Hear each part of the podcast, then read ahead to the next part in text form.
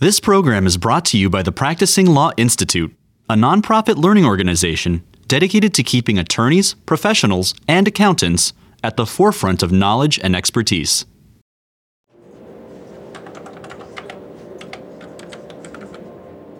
Bright, but not that bright, Sherlock. Roll the dice and play a little Monopoly. What box would Sir Lawrence land on in Erie, Pennsylvania? Jesus Christ. He's buying Anacott steel. Okay. When the market opens tomorrow, I want you to buy 1,500 July 50 calls. 1500. Start buying 1,000 share blocks and take it up to $50. When it reaches 50, give out a little taste to your friends. Then call the Wall Street Chronicle, extension 1605. You tell the man, Blue Horseshoe loves Anacott steel. You got that? The Wall Street Chronicle? All right, congratulations, buddy. You scored. Talk at ya. All right. Start buying Anacott steel across the board. Use the offshore accounts and keep it quiet.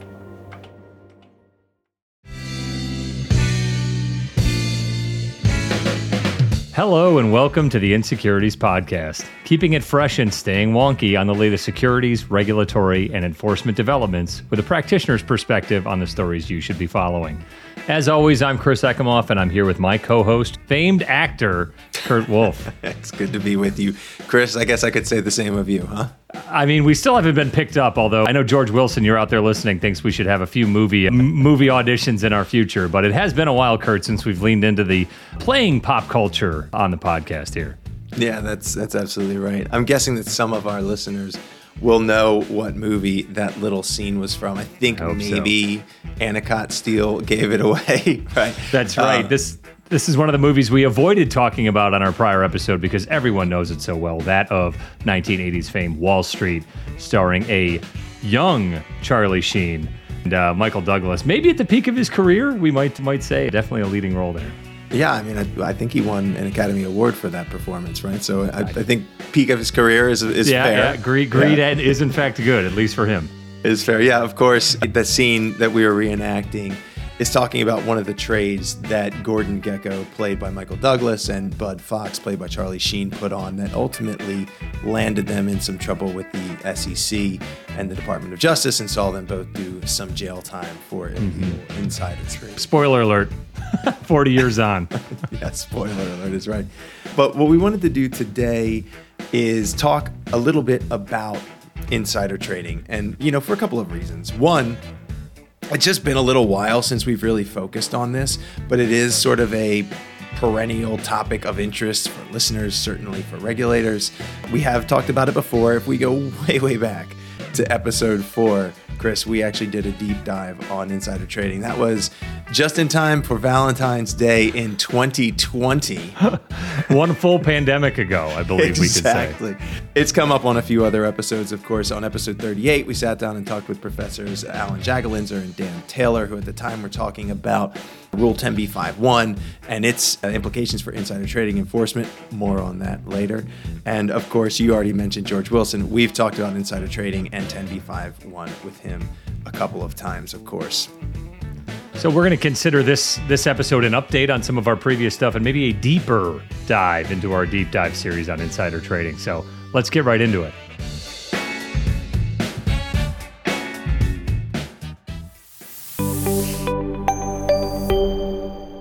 You know, before we actually get into it, Chris, I do think it's worth noting just how much insider trading continues to come up sort of in popular media, in news reporting, right? So, just a couple of days ago, I saw a Fortune magazine article with the title Debt Ceiling Deal Wildly Profitable for Mystery Trader, raising suspicions of insider trading, right? And the mm-hmm. first graph of that article reads The US government's move to greenlight a 300 mile natural gas pipeline as part of legislation to stave off a treasury default shocked just about everyone, except for a mystery trader who somehow appears to have seen it coming. So it just, like I said, continues to be popular in the media and elsewhere. But even setting that aside, I think one of the reasons we wanted to talk about insider trading today, and what I hope will be sort of a through line for this episode, is that we continue to see enforcement agencies taking an expansive view of insider trading and pursuing novel theories and cases that either smack of insider trading or will test the bounds of insider trading law as we know it. So, time to re up our insider trading deep dive. That's right. And Kurt, to that point, not only are we ripping these ideas from the headlines the week that we are recording this episode, this is something that's tried and true for the regulatory agencies out there. Obviously, you know, our, our podcast focuses a lot on the SEC. The SEC's standalone cases related to insider trading in 2018 clocked in about 10%, 6% in 2019, 8% in 20, 6% in 21, and then 9% in 22. So we're hovering around that 10% of their their focus is on insider trading related activity. And just to quote something from the most recent annual enforcement report for the year ended September 30, 22, Quote, abusive trading practices such as insider trading, market manipulation, and cherry picking corrode trust in our markets, undermine market integrity, and victimize investors. The SEC brought a number of actions in fiscal year 2022 charging insider trading, including cases against senior executives at issuers and service providers. The latter category includes the SEC's action alleging that a former member of Congress traded in the securities of a public company while in possession of non public information he obtained while working as an outside consultant to that company. The SEC also charged executives with insider trading pursuant to a purported 10b5-1 trading plan while in possession of material non public information. In July 2022, the SEC charged nine individuals in connection with three separate alleged insider trading schemes that together yielded more than 6.8 million in ill-gotten gains. The defendants in these actions included a former chief information security officer, an investment banker, and a former FBI trainee. All three actions originated from the Analysis and Detection Center of the division's Market Abuse Unit, using data analytics that detect suspicious trading patterns and all involved parallel criminal charges filed by the U.S. Attorney's Office for the Southern District of New York. Insider trading charges against Ishan Wahi and his associates, alleging that Wahi obtained material non public information in his former role as a product manager at a crypto asset trading platform and tipped his associates ahead of multiple announcements regarding crypto asset securities that would be made available for trading on the platform in advance of which his associates traded. End quote. Kurt, that's just a subset of of how the enforcement report has approached what we'll kind of lump under a broad umbrella of insider trading. Those fans of of episode four will know that the legal issues around insider trading, from a regulatory or even a legislative perspective, maybe aren't on the most solid footing when it comes to pointing to a, a specific rule or a specific line of conduct that can meet that. So, Kurt, I want to give you some time to refresh our audience on just those kind of thorny legal issues. Yeah, you can go ahead and hit snooze, Chris, because this is going to take a couple of minutes. I'll be back I, in 20. Great. Yeah, no, no, it shouldn't be that long. I promise it won't be as long as it was on episode four, but I think it is worthwhile to take just a couple of minutes for any new listeners, anyone who's not acquainted with sort of the, the state of the law with respect to insider trading, to, to walk through it. So, generally speaking, insider trading happens when a person relies on material, non public information when he or she makes a decision to buy or sell securities. I think it's helpful to think about insider trading in the classical sense. So, someone who works at a company, an insider, learns something important about the company. Maybe it's about the company's financial health, maybe it's about a potential merger, maybe it's about a new product or some research and development that are going on at the company. The insider thinks the information they've learned is likely to impact the price of the company's stock, positively or negatively. That is, they think it's, quote, material to the company. And despite knowing that the information is not publicly available to the market or investors, the insider goes out and trades in the company's stock anyway. They might make money, or they might sell at just the right time to avoid losing money. Or maybe the insider tells their cousin or a golfing buddy, and that person goes out and trades on the information. And so makes sense, right? I think we can all imagine this as insider trading that probably violates some law or rule out there. But here's the thing while insider trading stories are so prevalent that some of this now seems intuitive, there is, as you alluded, Chris, actually no statutory definition of insider trading. In the US, there is no bill, act, or rule that specifically prohibits insider trading. Rather, insider trading is most frequently prosecuted as a violation of general securities fraud provisions in Title 15 of the U.S. Code, specifically under Section 10b of the Securities Exchange Act of 1934 and the rules that have been enacted thereunder. Exchange Act Section 10b includes a general prohibition on the use of any manipulative or deceptive device, scheme, or course of business in connection with the purchase or sale of a security. Exchange Act Rule 10b-5 thereunder prohibits schemes to defraud any practices that, quote, operate as a fraud or deceit on any persons, end quote. So the Exchange Act and rules together contain pretty broad don't do fraud provisions that are not tailored to insider trading specifically. It's nevertheless within that framework that the SEC and sometimes DOJ bring insider trading cases. It's worth noting here that there have for years been calls for a new Insider Trading Act or for the SEC to promulgate clear rules about what is and what is not insider trading. Numerous bills have been passed around the House, but none have actually been signed into law. So, over several decades, the elements of insider trading violations have been crafted by judges who have been asked to construe that broad don't do fraud prohibition that we find in the Exchange Act and rules. Reading across a what is now a large body of case law, illegal insider trading involves the following: buying or selling a security in breach of a fiduciary duty or other relationship of trust or confidence on the basis of material non-public information. We'll probably call that MNPI. I might have already done it, but just for anybody who's keeping score at home. So, breaking that down, the elements are purchase or sale of securities while in possession of information that is material and non public in breach of a duty of confidence and done with knowing or fraudulent intent. Those basic elements play out whether we're talking about a civil case brought by the SEC or a criminal case brought by the DOJ, except the criminal authorities have a slightly higher burden of proof to show that the trading was willful, where the SEC can get by by just showing that it was reckless. To understand how these elements fit together, there are a couple key components we should hit on. One is the concept that the information must be material. Information is generally considered to be material if there is a substantial likelihood that a reasonable investor, so not the most sophisticated investor you can think of, but a reasonable investor, mom or pop, would consider the information important in making an investment decision. The second important aspect of this is the non public part, which has changed a little bit over time. Generally, we can think of non public information as information that hasn't been reported in the press, it's not in a company's SEC filings, or otherwise known by the market. It's something that really is only known by a select few people or a group within a company. A third concept to keep in mind, and this idea emerges from case law construing so called tipper tippee liability, is the concept of a personal benefit. And essentially, the courts have found over time that a breach of a duty of confidentiality occurs when an insider will benefit personally, directly or indirectly, from the disclosure of confidential information to a third person. And the way that they'll determine that, the thing that they'll, that they'll look for is a personal benefit flowing from the person who received the tip back to the person who provided the tip.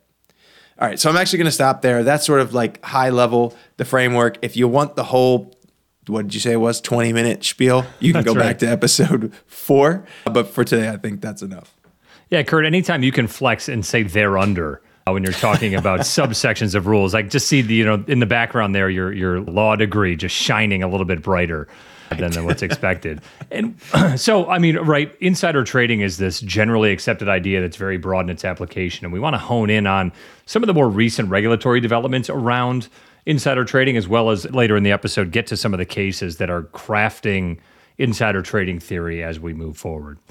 I don't want to spend too much time patting ourselves on the back, Kurt, but as you referenced up top, we had an episode featuring Professors Jagolinzer and Taylor from Cambridge and Wharton, respectively, on episode 38 back in May of 2021, as it related specifically to analysis around the application and execution of what we call 10b51 trading plans.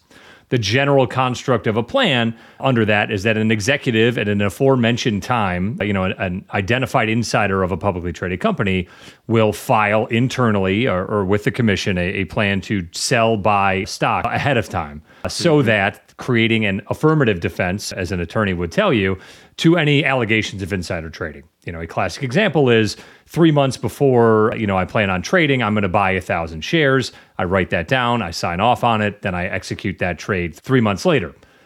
Therefore, any non public information that that executive or insider may have gained in that three months is, is rendered useless because they had already signed up to, to buy or sell those shares. Again, our episode was dated back in May of 2021, but there have been some significant developments around this space as it relates to pronouncements from the commission in December 2022. So I don't know, Kurt, if a lot of folks at the commission are listening to our discussion from the podcast. I don't want to say that we we may have caused uh, some amendments here, maybe just correlated to some of the discussion. And one of the questions that was brought up was around the appropriateness of these kind of cooling off periods, right? So, in the example I gave of, of that individual insider trading at a three month period, that would fall within you know a good faith estimate of what a 10b51 trading plan should look like. But there were efforts or, or, analysis performed by the professors at the time that indicated public company executives were developing these 10b51 plans within days of the trade actually happening. And in certain cases, even the day before or even the day of the trade being allowed. So you can imagine that material non public information occurring between the plan development and the trade being executed is very limited, Kurt, in terms of a same day or even a day before trade. yeah, that's absolutely right. And so the amendments that are, uh, you know, came about in December of last year are focused on a few different ideas. The first is the use of overlapping trading plans so that you create, you know, the ability to buy and or sell during the same window, effectively being able to choose how those securities may be may be transacted in after non-public information may be acquired. Kind of uh, making sure those overlapping plans do not exist in a way that could be manipulated. The second will require more comprehensive disclosure about the issuer's policies and procedures related to insider trading, as well as a quarterly disclosure regarding the use of 10b51 plans and other trading arrangements, which was not previously required to disclose those to disclose those trading plans. It's kind of finally the overarching idea with the amendments is a development of, of two ideas, right? The putting the responsibility on the individual executives to be acting in good faith and not as a plan or a scheme to evade the the tenets of Rule 10b-5. Kurt, I think that's probably going against that affirmative defense idea. And then secondarily, adopting appropriate cooling off periods for those plans to be in operation. So some of the details there will be fleshed out, you know, as this has become effective, I believe, earlier this year. These companies will now be looking at, you know, standing up these 10b51 plans appropriately to rein in you know potential abuse from insiders as well as what we we discussed on episode 38, kind of that opportunistic trading. You know, there these plans were cancelable to a degree where that if if an executive 3 months out had a plan to buy stock but the price was considered to be going significantly higher before that purchase, they may make a choice to either enact on that plan or just cancel it the day before they had structured that plan to go into operation. So some of those choices are now being limited by the amendments and, and hopefully will lead to a little bit clearer picture uh, for these plans in operation as well as, you know, a lack of need to, to respond to them from an enforcement perspective. All that is to say, Kurt, I know it hasn't gone that way in recent memory, is the focus on 10b51 plans has definitely ramped up since our episode as well as since these amendments came out in December. Yeah, I think in, in some respects that's absolutely right. I mean, look, at, at, at bottom, the 10b51 plans are supposed to be what I call set it and forget it plans, right? You you put it in place, you don't touch it. it it's uh, Ron, Ron Popeil's famous uh, rotisserie chicken oven, right? yes, set it and forget exa- it. Exactly, exactly right. But I think you know the the professors Jagolinzer and Taylor, as you mentioned, found what you know what they think is substantial and compelling evidence that that is not what's happening in a lot of cases, right? That people are are you know sort of going around or using these plans to trade profitably or avoid losses and so the amendments are supposed to you know curtail some of that potential misconduct or misuse in in the space what's interesting is you know despite what what those individuals would say is sort of potentially widespread misconduct and despite the fact that we've actually been hearing about this and talking about it for a while, I mean, I remember like 10 years ago writing mm. client alerts, anticipating that there was going to be an enforcement focus or a new enforcement focus on 10b51 plans, there have been precious little enforcement actions to to look through to sort of figure out what are the bounds, what are these things even going to look like. But there are some signs that there there could be change in the wind. So first of all, last September, and, and you talked about this a little bit earlier when you were quoting from the annual enforcement report, but last September the SEC brought an enforcement action alleging that the CEO of Cheetah Mobile and its former president engaged in insider trading by selling the company's securities pursuant to a purported 10b51 trading plan while they were, in fact, in possession of material non public information. On the heels of that enforcement action, it was reported in, Bloomberg and Reuters and elsewhere that the SEC and DOJ were conducting parallel investigations and, in fact, sending subpoenas out to all kinds of public companies asking questions about their senior executives' use of 10b51 trading plans. This it sparked certainly interest. I won't say hysteria among a bunch of public companies, but people were suddenly giving this a much closer look. And then, of course, we got the final 10b51 rule amendments, which you just you know outlined. So there's been sort of a, a groundswell. Now, I don't know that a ton has happened since. Obviously, mm-hmm. if the SEC was sending out subpoenas last fall, many of those cases, to the extent that they're discovering any kind of misconduct, they're going to take a little while to wind through. We won't know about them yet. But in March, so just a couple of months ago, there was another case out of the SEC in which the commission charged the executive chairman of a California based healthcare treatment company with insider trading for selling more than $20 million of the company's stock while in possession of MNPI related to the company's largest customer. According to the SEC's complaint, the executive established a 10b51 trading plan to sell the stock, but falsely attested at the time he created the plan that he was unaware of any material non public information concerning the company. So I think that is you know, sort of precisely the type of case you were describing, Chris, and precisely the type of conduct that I think the amendments to 10b51 are designed to to sort of root out it will be interesting to see what what comes next in this space. You know, there was a lot of reporting about you know maybe particularly egregious misconduct in this space during the pandemic.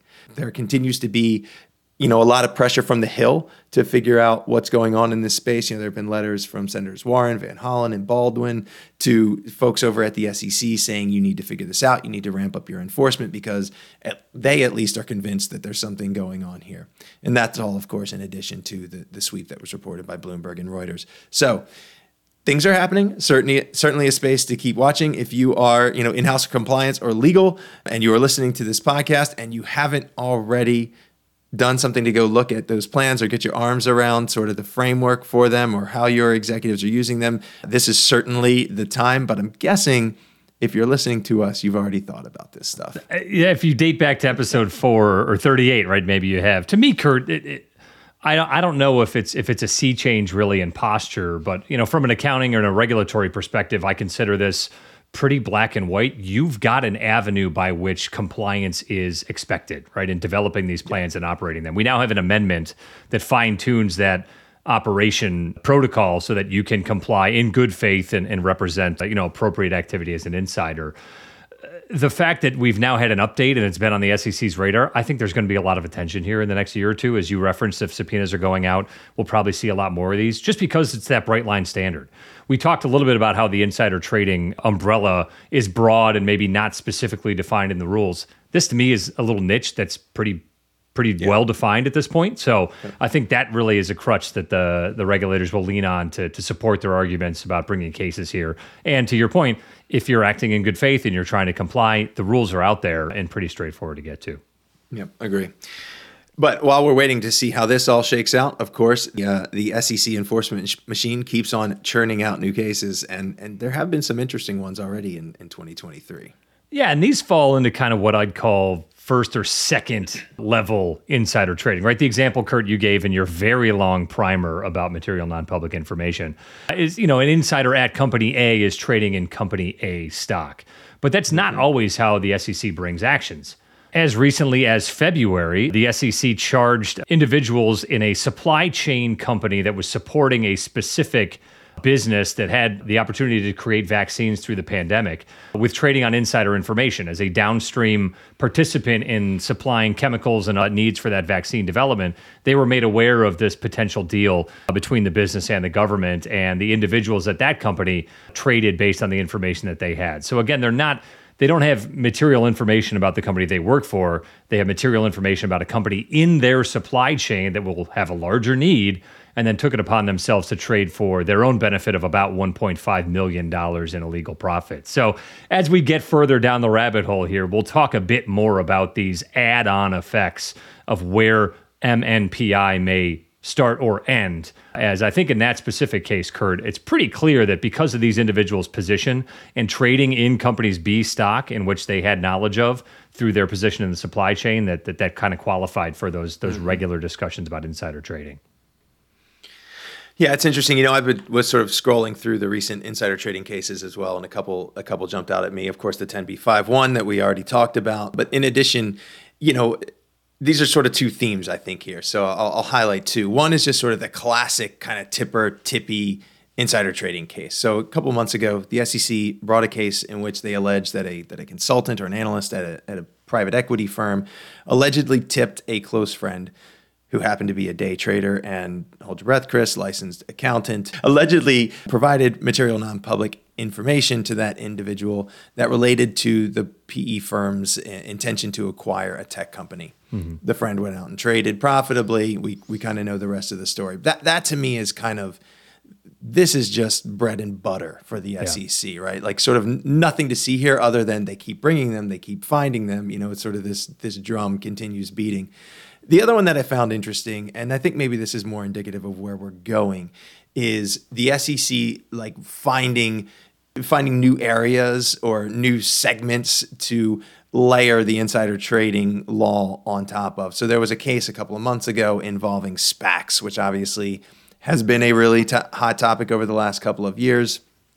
In that case, the SEC alleged that a former trader at a Canadian asset management firm and a former partner at a US broker dealer were sharing information about as at least seven merger announcements involving SPACs and Of course, trading profitably. We know the end of the story, right? But so that for me is we could tell a version of that story that looks like every insider trading yeah. case, or at least mm-hmm. tipper tippee case we've ever seen. I always think it's interesting when I see the SEC bringing these types of cases in new areas, and I think that's hopefully a good segue to where we're going to go with the rest of our enforcement discussion.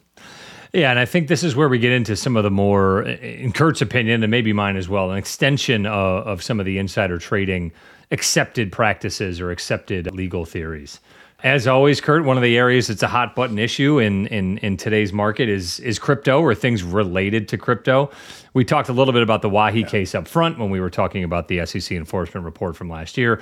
But just to get into kind of some of the nuts and bolts here, Mr. Wahi is a, a former product manager at a at crypto exchange in which I like to think of it similar to the S&P 500 index, right? When a business is added to the S&P index, their stock is going to trade differently than it than before it was listed or, or God forbid if it's removed from there. Wahi had the ability to understand which cryptocurrency digital assets were going to be listed on this reputable exchange and, and how their trading price may be impacted by that listing. And just to quote a little bit from the, the, the, case here, Ishan Wahi, a former Coinbase product manager, admitted in court today that he tipped others regarding Coinbase's planned token listings so that they could trade in crypto assets for a profit. Wahi is the first insider to admit guilt in an insider trading case involving the cryptocurrency market. So, in his role at Coinbase, he had the ability to see which tokens were going to be listed, called his buddies, told them, hey, the price is going to jump here when they get on this exchange. And that really led to the specifics around the insider trading activity. A couple of the nuances here, as well, is that the commission in this case, and we've talked about this in the past too, came out and talked about securities being traded. And they listed actually nine of the tokens at issue here as securities to create the argument for insider trading, right? One of the elements you talked about in in kind of that uh, device or scheme to defraud, you know, involves the trading of securities. So many of the tokens involved here in this space, uh, the SEC has acknowledged as as securities. So, Kurt, I know that's a really brief rundown of what the the case actually talks about, but I'm interested in some of the takeaways that you take from Wahi and, and some of the things that you hear in the circles you run in. Yeah, I mean, first, just to, to sort of update, you mentioned that Ishan Wahi, you know, pled guilty to criminal charges. You know, his his brother was also his brother Nikhil was also found guilty or, or pleaded guilty to criminal charges in connection with this alleged insider trading scheme. They were both sentenced to prison time. Ishan Wahi was also ordered to forfeit various crypto assets that he received in connection with the scheme. The brothers also went on just a few weeks ago, actually, to settle SEC charges that they engaged in insider trading through a scheme to trade ahead of multiple announcements regarding the nine crypto assets that you mentioned, Chris. Both individuals agreed to be permanently enjoined from violating Section 10B of the Securities Exchange Act and Rule 10B5 thereunder. Uh, they were ordered to pay disgorgement of ill gotten gains plus interest, right? So there were very real consequences for these individuals in connection with these with these charges alleging that they engaged in some kind of insider trading scheme. What I think is interesting, or a few things that I think are interesting. One is, at least with respect to the Department of Justice, they weren't actually charged with securities fraud. They didn't actually plead guilty to securities fraud, or you know, we can call them insider trading charges. They're they're wire fraud charges, right? That's what they they pleaded guilty to at the end of the day. So while every single headline you see about this is going to characterize it as an insider trading case, maybe it is, maybe it isn't, right? I don't know that that's really a thing decided. Something else that I think is is really interested. We've both mentioned the nine tokens that were identified in the SEC's complaint naming these individuals. I think that really captured the industry's eye because up until then, I mean, everyone in the crypto industry and, and a lot of folks in the defense bar had sort of been clamoring for like any indication as to what tokens the SEC thought might be securities. And this mm-hmm. was one of the first real glimpses. It was like, oh, well, there's a list of nine. Yep. Pe- people in the industry had, you know, very different reactions to that, both in terms of whether or not they thought any of them, in fact, are securities. I think most people in the industry would say they're not. You know, in terms of operations, you know, if you are operating some kind of trading platform or exchange, like what were you going to do with those nine, right? So even though this was like sort of a short list, it did have ripple effects through the industry. I, you know, I think the SEC has sort of dribbled out other similarly short lists since then. And you know, folks in, in the industry are trying to sort of digest that and figure out what it means, and maybe try to like draw some lines and figure out how yeah. the SEC is thinking about this, because they're still not really giving any any clear guidance. I think though the the sort of main takeaway for me, and, and I talked about it up top, we've talked about it since, is just that the SEC continues to kind of take an expansive view, and and apparently the Department of Justice in terms of what is insider trading. I mean, here they they sort of found ways almost to get around it, right? They they, they did this thing, they've convinced the world that this is an insider trading scheme, but haven't really addressed some of the underlying issues about what is a security. We won't talk about that today, mm-hmm. but that's that's sort of what I think is really interesting about the Wahi case is just kind of watching some of the ripple effects in terms of how it impacts both the industry and maybe how the SEC is thinking about the types of cases it wants to bring. Yeah, and I think the conduct, right, it makes sense on everyone's mind. This individual had access to information about the changing price of these specific tokens and told his friends to trade on that. That conduct itself, right, fits into that general description of insider trading. It's really the nuance of the market that they're operating in about authority and jurisdiction that that's going to continue to be questions, Kurt, we bring up in our discussion today. Yeah. Yep. Another case we want to talk about that's made a lot of headlines relates to the non fungible token or NFT marketplace called OpenSea. Nate Chastain was indicted in June on allegations of insider trading, as well as being charged with wire fraud and money laundering. According to the complaints, the, the crime, as outlined by the prosecutors, was that OpenSea would create a listing of the most valuable non fungible tokens, NFTs, that they would put out on a daily basis. Mr. Chastain actually had access to that list prior to it being made public. So he had the ability to understand, similar to what we just talked about in Wahi, you know, the potential changing expectations for the prices of those NFTs and being able to to trade on that ahead of time to to get you know some personal gain on those specific non-fungible tokens. It is worth noting that Chastain's filed a motion to dismiss the charges last August, arguing that the government doesn't have enough evidence to support a charge of money laundering and that in no way did he actually misappropriate information. Therefore, he couldn't be charged with wire fraud, as well as, you know, Kurt, one of the things you just touched on that insider trading would not apply to NFTs because they are neither securities nor commodities under the relevant SEC and CFTC law. So you can see, listeners, that we are, you know, kind of peeling back the onion layers of some of the discussions around insider trading that I think are, Kurt, are still live in the market as, as we consider OpenSea and Wahi. Yeah, I mean, I think maybe this one is maybe a better or more obvious example of the point we were making with respect to Wahi about how, mm-hmm. you know, enforcement agencies are almost going out of their way right now to call things insider trading, or it feels like that, right? So here, you know, there was so much insider trading smoke, I'll say, right? I mean, mm-hmm. almost any article you read about the OpenSea case describes it as insider trading or describes this individual's conduct as insider trading. There were a couple of references to insider trading in the indictment. Uh, the prosecutors who made public statements about the indictment talked about insider trading, but as you mentioned, Chris, Chastain was not charged with insider trading. Yep. But it was just there was so much smoke that he even felt compelled to respond to it in in his motion to dismiss, as you said, to say mm-hmm. there has to be a security or commodity somewhere for there to be insider trading, and I don't see it here. Right at at the end of the day, I don't really know that that matters with respect to the outcome of this case, right? Again, these are wire fraud charges. These are not securities fraud charges. But it's just another example, I think, of where the, the DOJ is maybe stretching the bounds of what we would think of as insider trading to capture new or different conduct or, or new or different markets than maybe where we've seen it before. And for those who follow this space closely, Kurt, we'd be remiss if we did not cover the Panuwat case, because I think that really expounds on, on what you just talked about in terms of the bounds of, of enforcement here. And one of my new favorite phrases, Kurt, that I try to say at least once a day to add it to my, my lexicon shadow trading.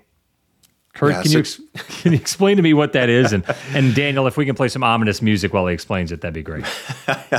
right. So to understand Panuwat, we have to talk about shadow trading because that's what it's what it's all about. So the background on shadow trading, I'll do it quickly.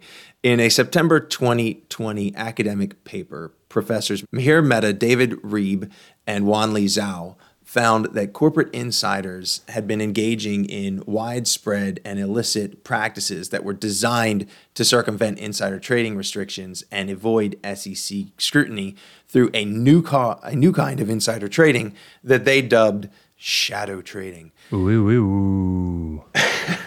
Illegal shadow trading, according to the professors, involves using non public information about an insider's employer to place educated bets, that is, to trade, in an economically linked, that's quote, economically linked, end quote, company's stock. So think a competitor. So I know something about my company. I might reason that that information would apply equally to another company that kind of looks like my employer, go out, make a trade. And they would say that that's illegal shadow trading. It's a novel theory that has been largely untested and still sort of is, except for Panuwat. Yeah, and just to get into the nuts and bolts of the Panuwat case for those who don't know, Mr. Panuwat had confidential information about his employer. Again, Kurt meeting that definition from the academic paper had information about his employer's impending acquisition by a larger company, right? They were going to get bought up. And on the basis of that information, he went out and did kind of the classic case of what we'd think about, you know, advantageous information. He purchased out of the money short-term stock options in one of his employer's competitors, a similarly sized company in that same industry that would potentially also be ripe for a business combination again, not to not to put myself into Mr. Panuwat's shoes, but Kurt, you know, thinking about that reason you talked about, if this company is being bought up and there's another company that is potentially of a similar size and, and maybe economic station to be purchased, then you know, on the news of my company being bought, that company may also look like a more attractive target for people to trade in and go to. So that is what happened, and that competitor's stock price did go up by about eight percent,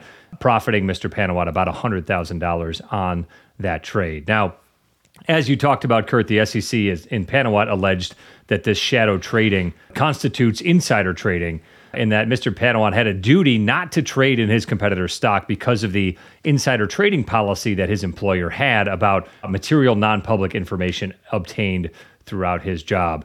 So we can talk a little bit more about this case, Kurt, but really that's that extension. Is we're not even talking about, you know, being employed at company A and learning knowledge about company mm-hmm. B through that employment you're being employed by company A and you learn about company B's impact on company A. So you go buy company C, completely unrelated to A and B, but knowing that there may be or hoping that there may be some change in the price based on the activity you do know about.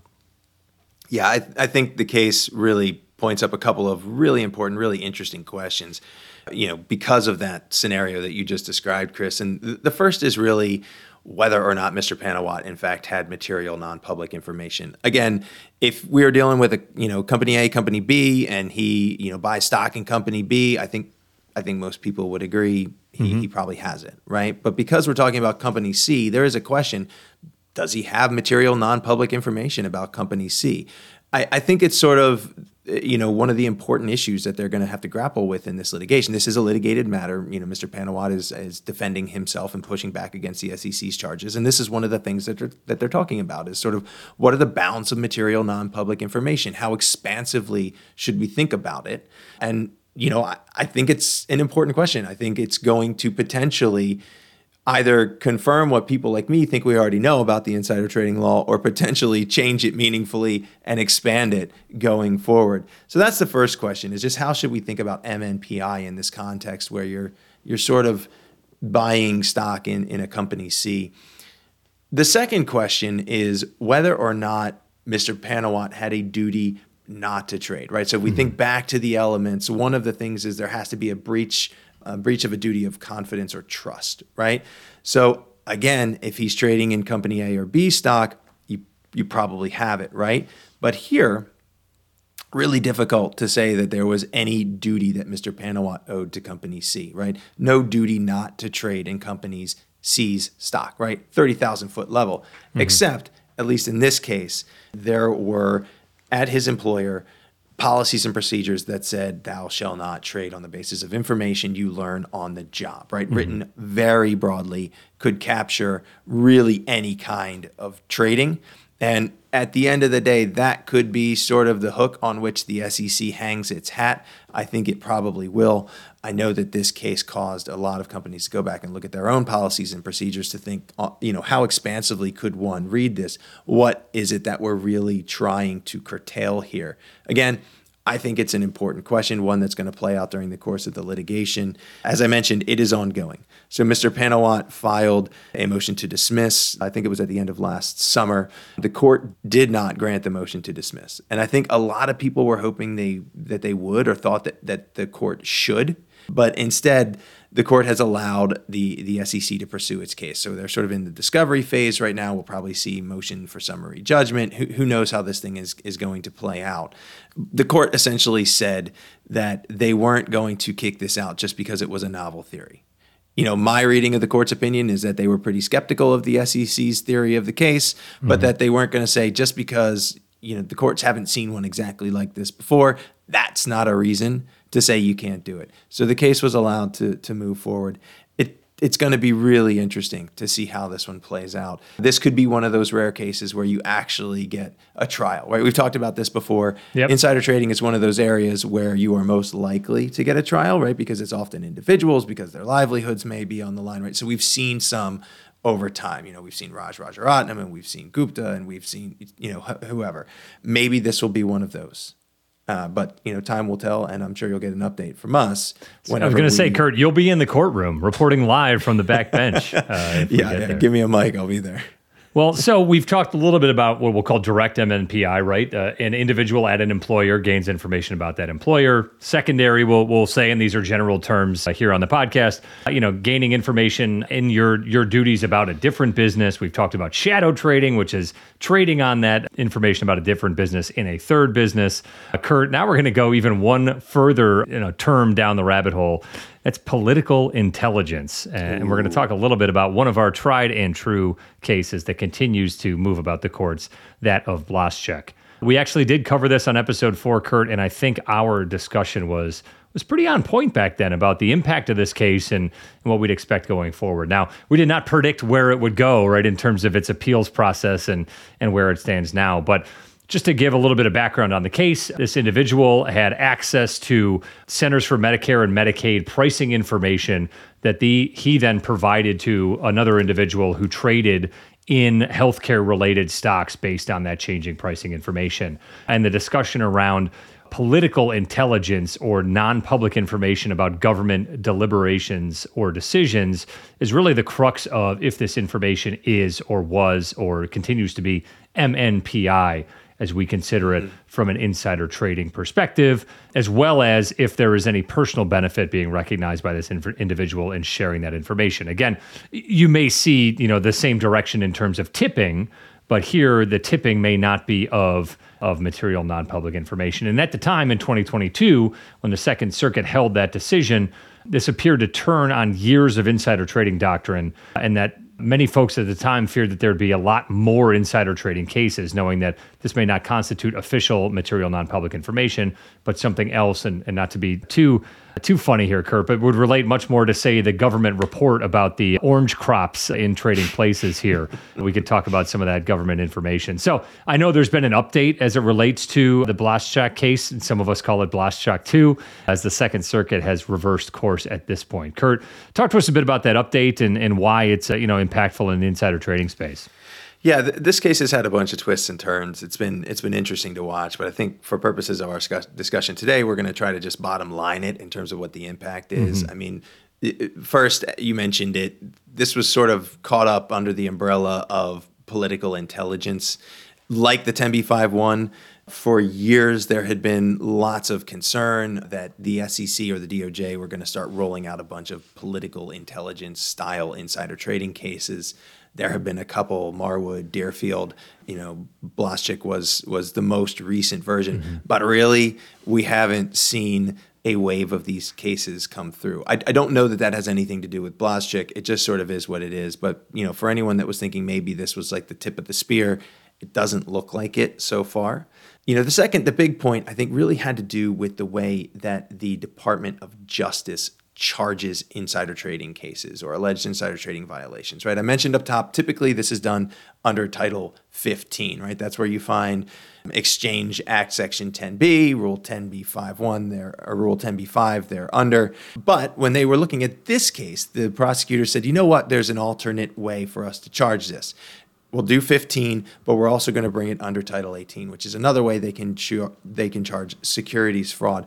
What sort of happened during the litigation was what appeared to be the creation of separate tests for insider trading under title 15 and title 18 and the big difference was that based on an early ruling in this case it looked like to succeed on Title 18 securities fraud charges, the prosecutors wouldn't have to demonstrate that there was a personal benefit. That's right. we talked about that earlier too, which would potentially be a big deal because you wouldn't think that there would be an avenue for the criminal prosecutors to prove insider trading or securities fraud with a lower burden than what you mm-hmm. have to do in a civil case. And that was sort of what people feared was going to happen. That's right this this case bounced around for a while in the courts. I, do, I don't know that we really got an answer to that question because at the end of the day, it came down to whether or not Mr. Blaszczak was in possession of quote property That's that right. could be deemed you know owned or property of the United States. To answer that question, they followed a U.S. Supreme Court case, relatively recent, Kelly versus U.S. Some people will know that as the Bridgegate case, which took a sort of narrow view of what comprises government property and when the Second Circuit looked at the facts in Blaszczak, they said the type of information that was exchanged here just doesn't meet the Kelly test for mm-hmm. what is property. And on that basis, they sort of dispose of the case. It's been sent back down actually for uh, lower courts to look at and you know figure out in light of the Second Circuit's guidance and Kelly how should they think about it. But at the end of the day, I think a couple of big takeaways are one, Title 18 doesn't look like it's going to be some you know new avenue that lots of prosecutors are going to go down to try to find ways to bring insider trading cases or securities fraud cases and, and you know sort of on a similar vein to this just doesn't look like it will at the end of the day be a sea change for the mm-hmm. way that we think about criminal insider trading charges of course prosecutors are welcome to bring Title 18 charges in their discretion, and I'm sure that they will in appropriate cases. But this didn't change the game in the way that I think some people suspected it might. And that's kind of what we touched on, you know, back in 2020, talking about this case. And I think Kurt, our, our response, and I challenge listeners to go back and, and confirm this for us. You know, we said this is this is an interesting case to follow, but it's probably not going to move the market or move the needle in terms of, of actions yeah. going forward. So, and thank you also, Kurt, for bifurcating our Title 18 and Title 15 issues. That's why we have an attorney on the podcast. None of this I, is I don't legal know, advice. That's right. Please be sure to listen to our disclaimer at the end of this episode.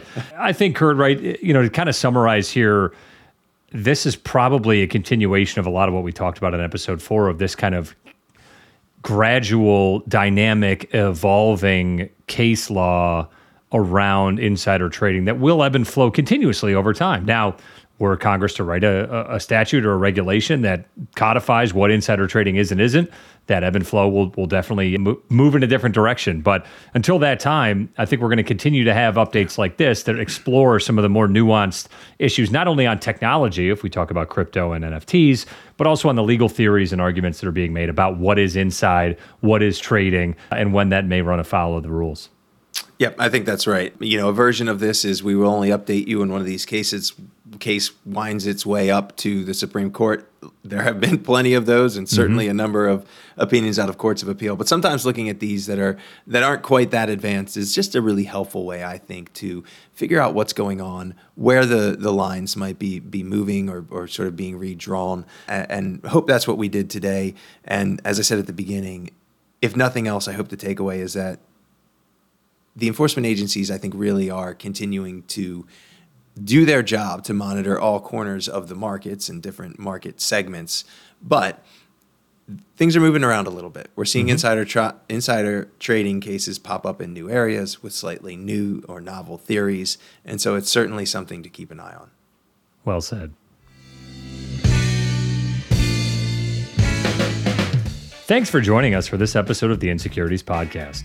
As always, we want to hear from you regarding your thoughts, comments, and topics for discussion on future episodes of Insecurities.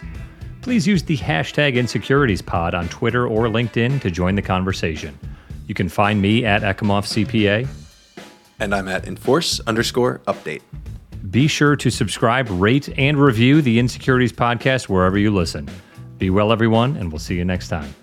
Thanks for tuning in.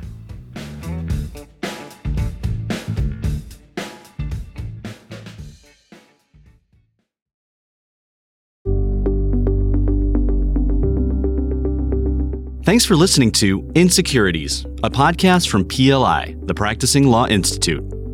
PLI is a nonprofit provider of authoritative professional services training and continuing education. In an increasingly complex business environment where intricate corporate structures reign, Insecurities can help you make sense of it all.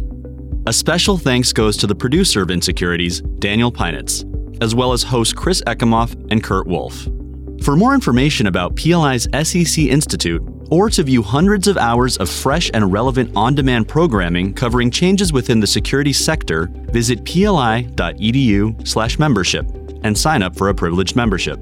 These recorded materials are designed for educational purposes only. This podcast does not constitute legal, audit, tax, consulting, business, financial, investment, or other professional advice, and it does not create an attorney client relationship. Please consult a qualified professional advisor before taking any action based on the information herein. Furthermore, the views and opinions expressed in this podcast are solely those of the individual participants. These views are not the views of the hosts or their employers. Users of this podcast may save and use the podcast only for personal or other non commercial educational purposes. No other use, including without limitation, reproduction, retransmission, or editing of this podcast, may be made without the prior written permission from PLI.